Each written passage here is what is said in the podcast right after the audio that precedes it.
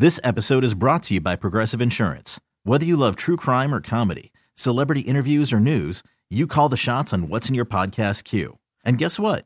Now you can call them on your auto insurance too with the Name Your Price tool from Progressive. It works just the way it sounds. You tell Progressive how much you want to pay for car insurance, and they'll show you coverage options that fit your budget. Get your quote today at progressive.com to join the over 28 million drivers who trust Progressive. Progressive Casualty Insurance Company and Affiliates. Price and coverage match limited by state law. Joining us on the encumbered Great Great Midwest Bank Hotline is the encumbered Dennis Michelson from the encumbered racetalkradio.com. Sir, how, how are you doing today? It's a serious condition. This is no laughing matter. had, had either of you ever heard of this word? Yes, I have. Or, or Yeah. at least, uh, have you ever heard of it used in racing before NASCAR chose to use it? I have not. Somebody somebody got the thesaurus out and they said, "Hmm, let's see here. What can we use?"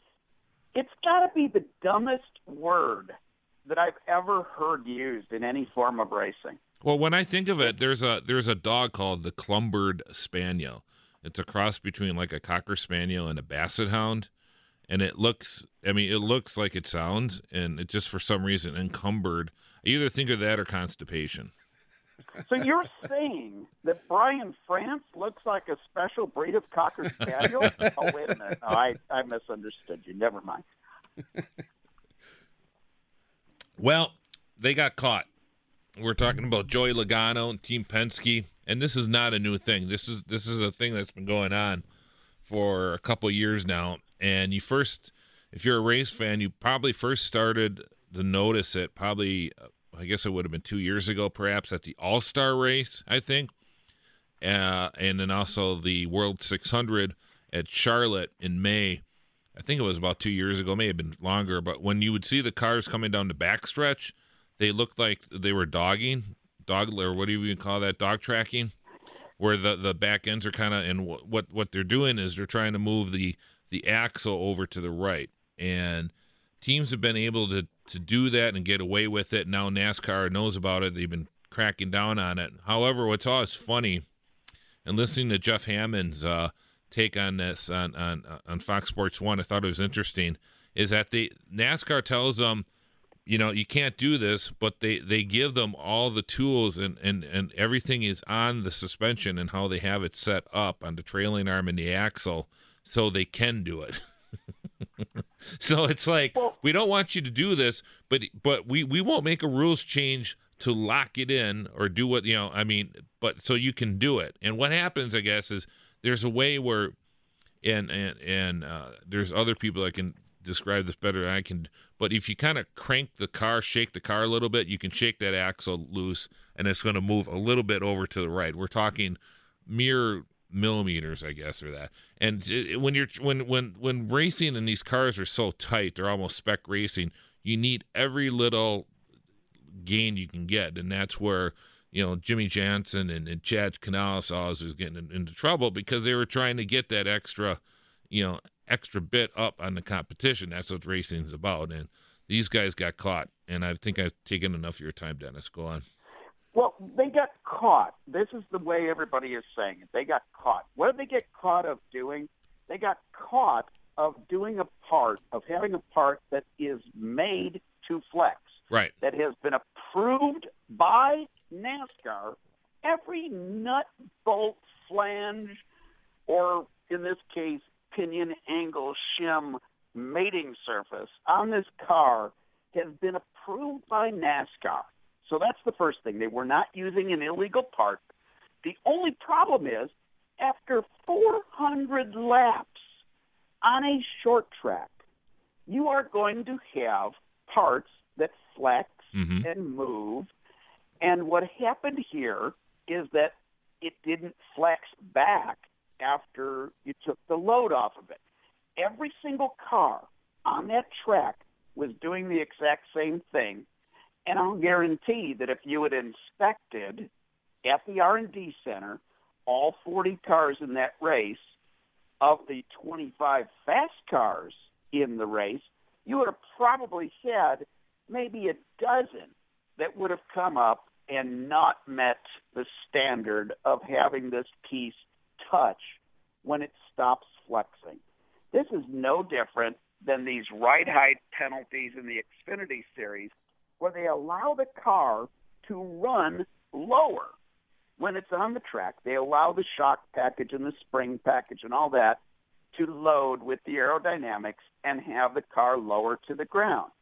But if your car doesn't magically pop back up, say you have a, a spring or you have a shock that has a slight failure or just gets plain out worn out during the course of the race and doesn't flex back out to raise the car up, you're illegal.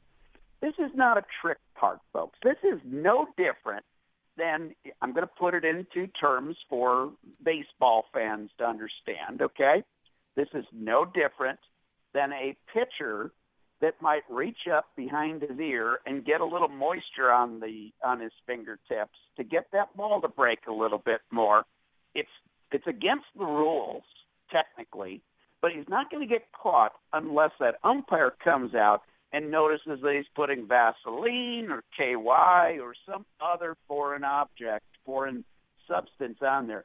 But they don't gyrate. Pitchers don't gyrate and touch themselves all over the place because they've got nervous ticks. They do it because they're loading up the baseball. This is this is exactly what goes on in every single sport. You push the envelope of the rules. Maybe the only sport it doesn't happen in is ultimate frisbee, where the spirit of the game says you call fouls on yourself. Uh.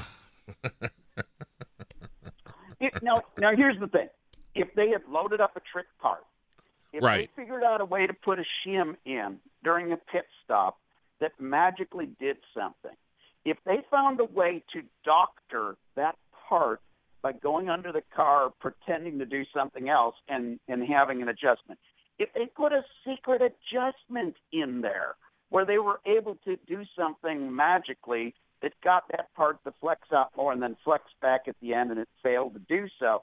If they did something diabolical like that, I say make them sit out the next race as a way to show them don't ever screw with our rules again.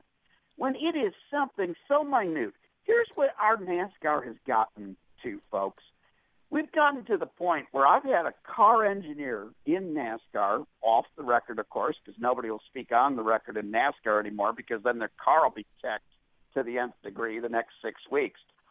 But he has told me that the difference in the pavement, in the leveling of the pavement in their garage at some of the older tracks, that difference between their pavement level in their garage area where they're setting this car up and the pavement in the tech area where NASCAR is doing all the measuring is different enough to have the car fail tech.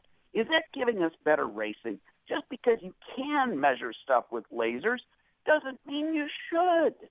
It, it, it's giving us better racing, great. But the racing on the track lately, it hasn't been all that great. And you guys were raving about Richmond. I get it. There was two, three, four wide racing back in the pack. When was the last time you heard a race fan say that I'm tuning in to see three wide racing back in the pack after a restart? They want to see an epic battle for the win. Do, does anybody talk about all star races where there were great battles back in the pack for seventh place? Or do they talk about the pass in the grass with Earnhardt getting the win? You want to see battles for the lead. You're not going to want to see guys going, Olay, and getting out of the way as somebody flies by. There was absolutely no battles for the lead in that race, and that's why I was disappointed. This was Texas Motor Speedway racing at what is supposed to be a short track. See, I loved it because I thought Larson and Harvick and uh, Keselowski, when those guys were going – up front, one, two, three. That was a heck of a battle, Dennis. But getting back to the penalty thing, and I know that they said that the part was one thirty second of an inch off.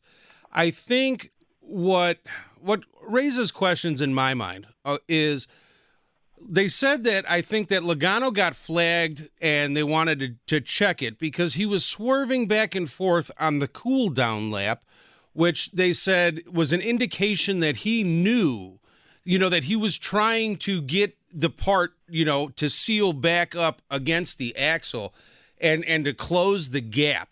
So, you know, as much as one thirty second of an inch sounds very minuscule and you know not a big advantage or anything like that, the fact that he was weaving back and forth put the microscope on himself and his own race team, don't you think? No, I don't. I, I think the what put them in the in the microscope is the fact that at Texas Motor Speedway, some of the Hendricks teams were complaining about the cars doing weird things when they were behind the Penske cars, most notably Dale Jr. Now, here's the here's the situation. It was one thirty second off after 400 laps. They didn't catch this at the track. They had to take it to the R&D center, and they didn't find it for two days. This Yeah. was not a major infraction. And if you've got a car that is on a trailer bouncing around the highway from Richmond, Virginia, back to Mooresville in traffic, isn't it also possible that that could contribute to a little bit of the factor? I'm just saying that the the penalty and the crime here don't seem to fit. Uh, it just seems to me like this is being a little bit harsh. I'm not a Joey Logano fan. I'm not a Penske fan by any stretch of the imagination. I'm just saying, if you don't find it until it's back at the R&D center, it wasn't much of a deal. Unless, of course, you tear the engine down and you find out that the compression in the engine is way off from where it should be. Then again, they did something to to beat the system. They deserve the the whole book thrown at them, not just an encumbered win thrown at them. I just think that NASCAR has gotten way out of line with these penalties. We used to celebrate innovation. Guys, you know, guys like Gary Nelson used to be well known for finding the gray areas in the rules. Before that, Smokey Yunick and then Ray Evernham, and then you know Chad Knaus in more recent days. Trying to find that gray area is getting tougher and tougher in today's NASCAR. Penske found it, and if this is going to be illegal, then mandate a part to make sure it doesn't flex, because every single car out there is flexing. There's just flexing a little more, and it didn't flex back. That's called innovation. It used to be something we got excited about in NASCAR and in the U.S. Now we hear innovation. God forbid, it's all got to be the same. You've got to all be the same. Oh, come on. This is not making for better racing.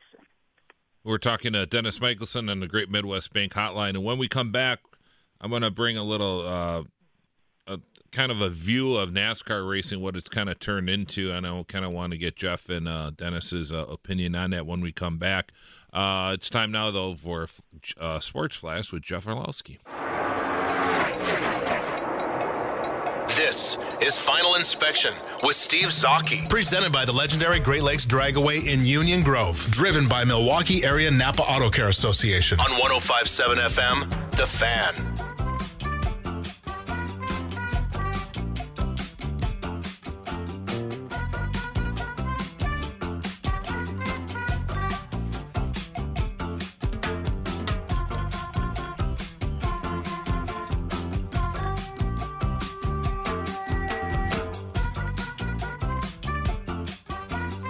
Back to the Final Inspection Show, brought to you by the legendary Great Lakes Dragway.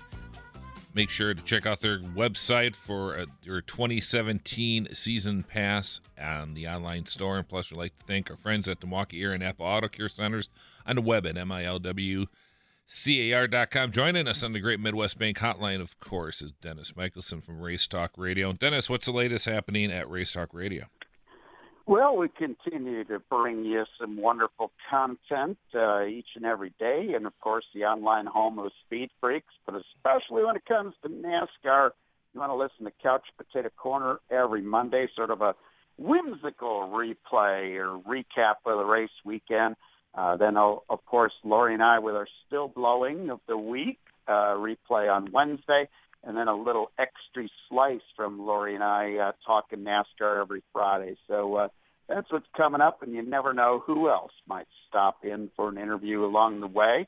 Uh, we'll, we might even have some coverage this week of our uh, friends at the Tire Rack One Lap of America, the modern day uh, Cannonball Run uh, that started their journey around the country. They're heading to the southeast U.S. Uh, and right now finishing up an autocross in Grissom uh, Air Force Base in Indiana. So uh, wishing them uh, safe travels as they head south into the floodwaters.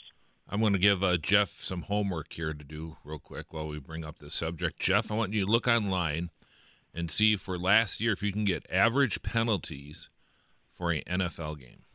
Okay, average number Per- of total per game, penalties. yeah, per game. Okay, because I, I I noticed this with this with this commitment line uh, at Richmond. They, they they had a commitment line with a, a a cone that wasn't a cone, and if if if anybody anybody's ever sat in a race car, you you you really can't see anything on the ground for I would say ten feet in front of you, maybe. I, I would guess even a stock car, and the stock cars are even more. I mean, the last time I sat in a stock car has been about 20 years, but they're even lower now, and you you can't see it. I mean, it's it's, it's almost their their head of their their heads are almost getting as low as as some open wheel cars, and you can't just can't see them. And they had I think it was 19 penalties in last week's race at Richmond, and you know I, I was thinking about that and just seeing all, another penalty, another penalty, uh, pit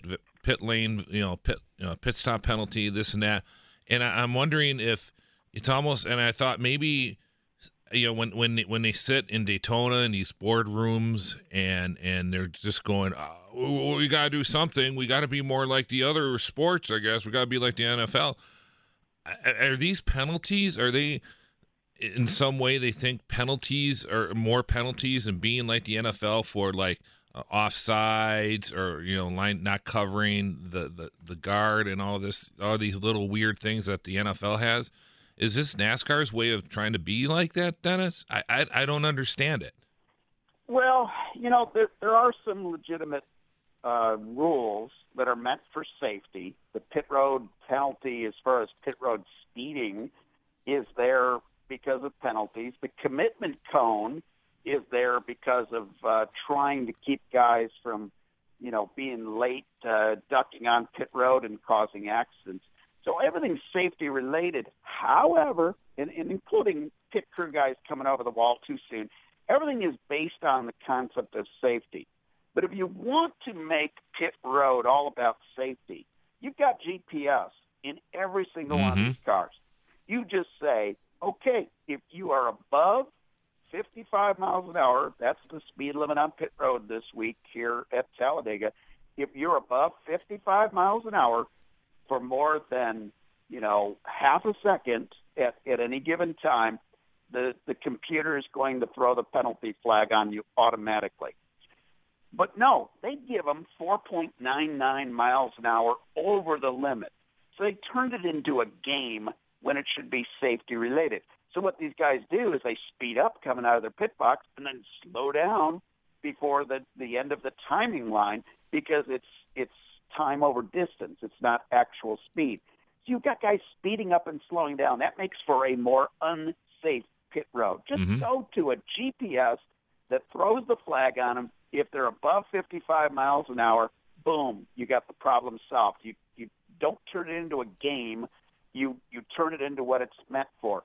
As far as the commitment cone, you are absolutely right. When you paint a a mark on the track, there is no way in hell that guys are going to be able to see that, and you know, especially not if they're second in line. So it, it's just kind of a weird thing. There were more commitment cone violations than there were restarts, other than right at the first lap of a restart.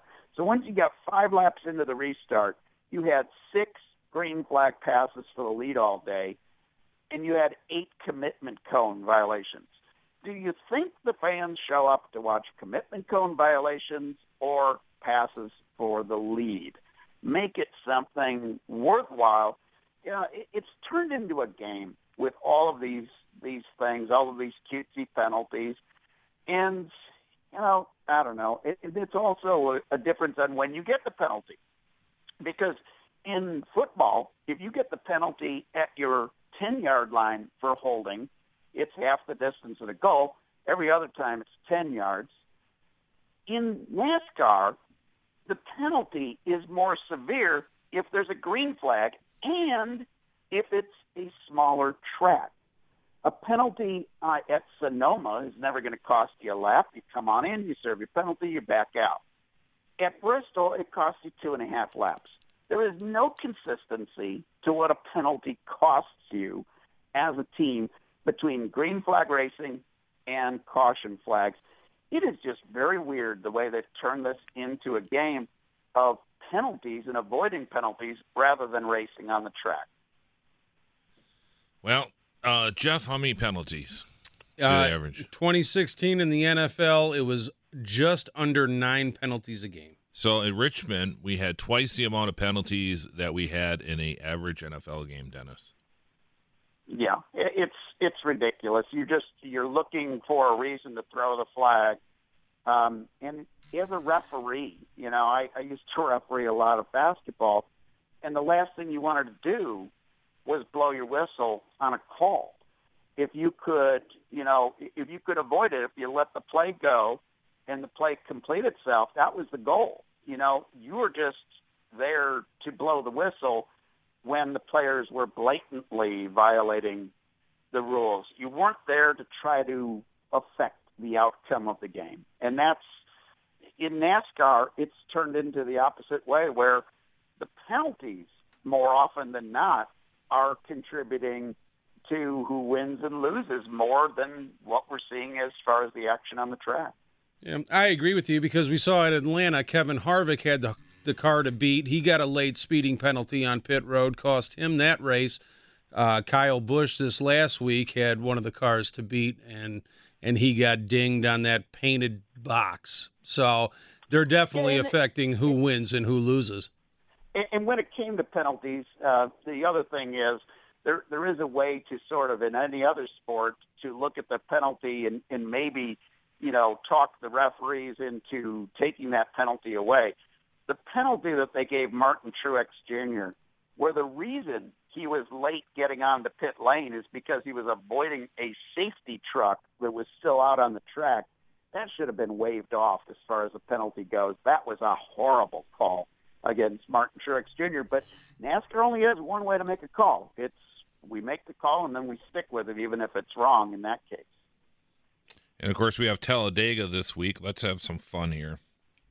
Oh yeah. All right, you guys ready for some fun? All right, who is the oldest race winner? Boy, that is a good question. Yeah, it is. I I'm gonna guess uh I'm gonna guess Harry Gant because he's usually a good answer to any question when it comes to age. All right, I'll uh, I'll say Rusty. Rusty. Correct correct answer, Harry Gant. Who is the youngest race winner? I'll give you a hint. It was his only win. Wow. Only win, and this is at Talladega. So that could be about Well- six, seven guys, I think. Yeah, so it couldn't have been Richard Brickhouse because he was already older when he won the very first one. Yep. Uh, and that was his only win. Boy, that's a good question. Um, phew, you got me stumped on that one. Bobby Hillin Jr. Ah, very good. Hey, And the track record is Fast. in 1997, 188 miles an hour. Of course, this week it's the 30th anniversary of Bill Elliott's. Is it 217? Is it the 217 or 212? I got. I just had the notes here. I'm sorry. Um, Yep. I Thought think it was, was it? two- 217. It is but 217. I thought Uh, it was. And yeah. that, that record setting speed for the race was when Mark Martin won caution free. right. That is correct, and it can be done.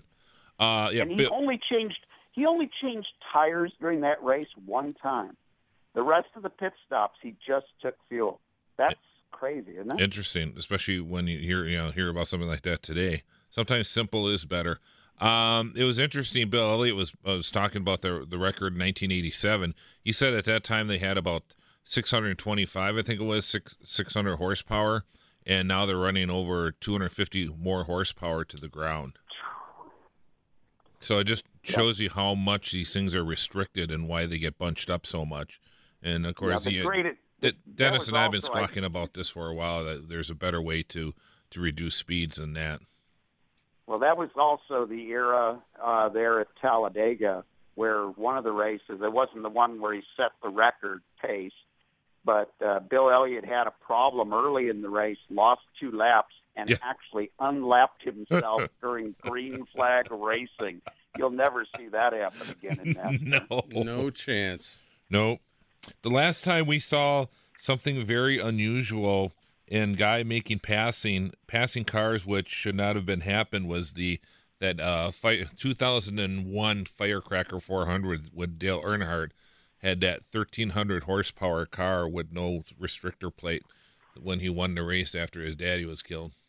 I still Boy, say oh that was a that was, and you'll you'll talk to NASCAR and say that thing was totally rigged because he was making he was making moves in that race that you cannot make. How tight is your tinfoil hat today? Come on, come on, Dennis. We, We- were watching that race and I was giggling. It was so obvious. Week two, a rip on Junior. I love it.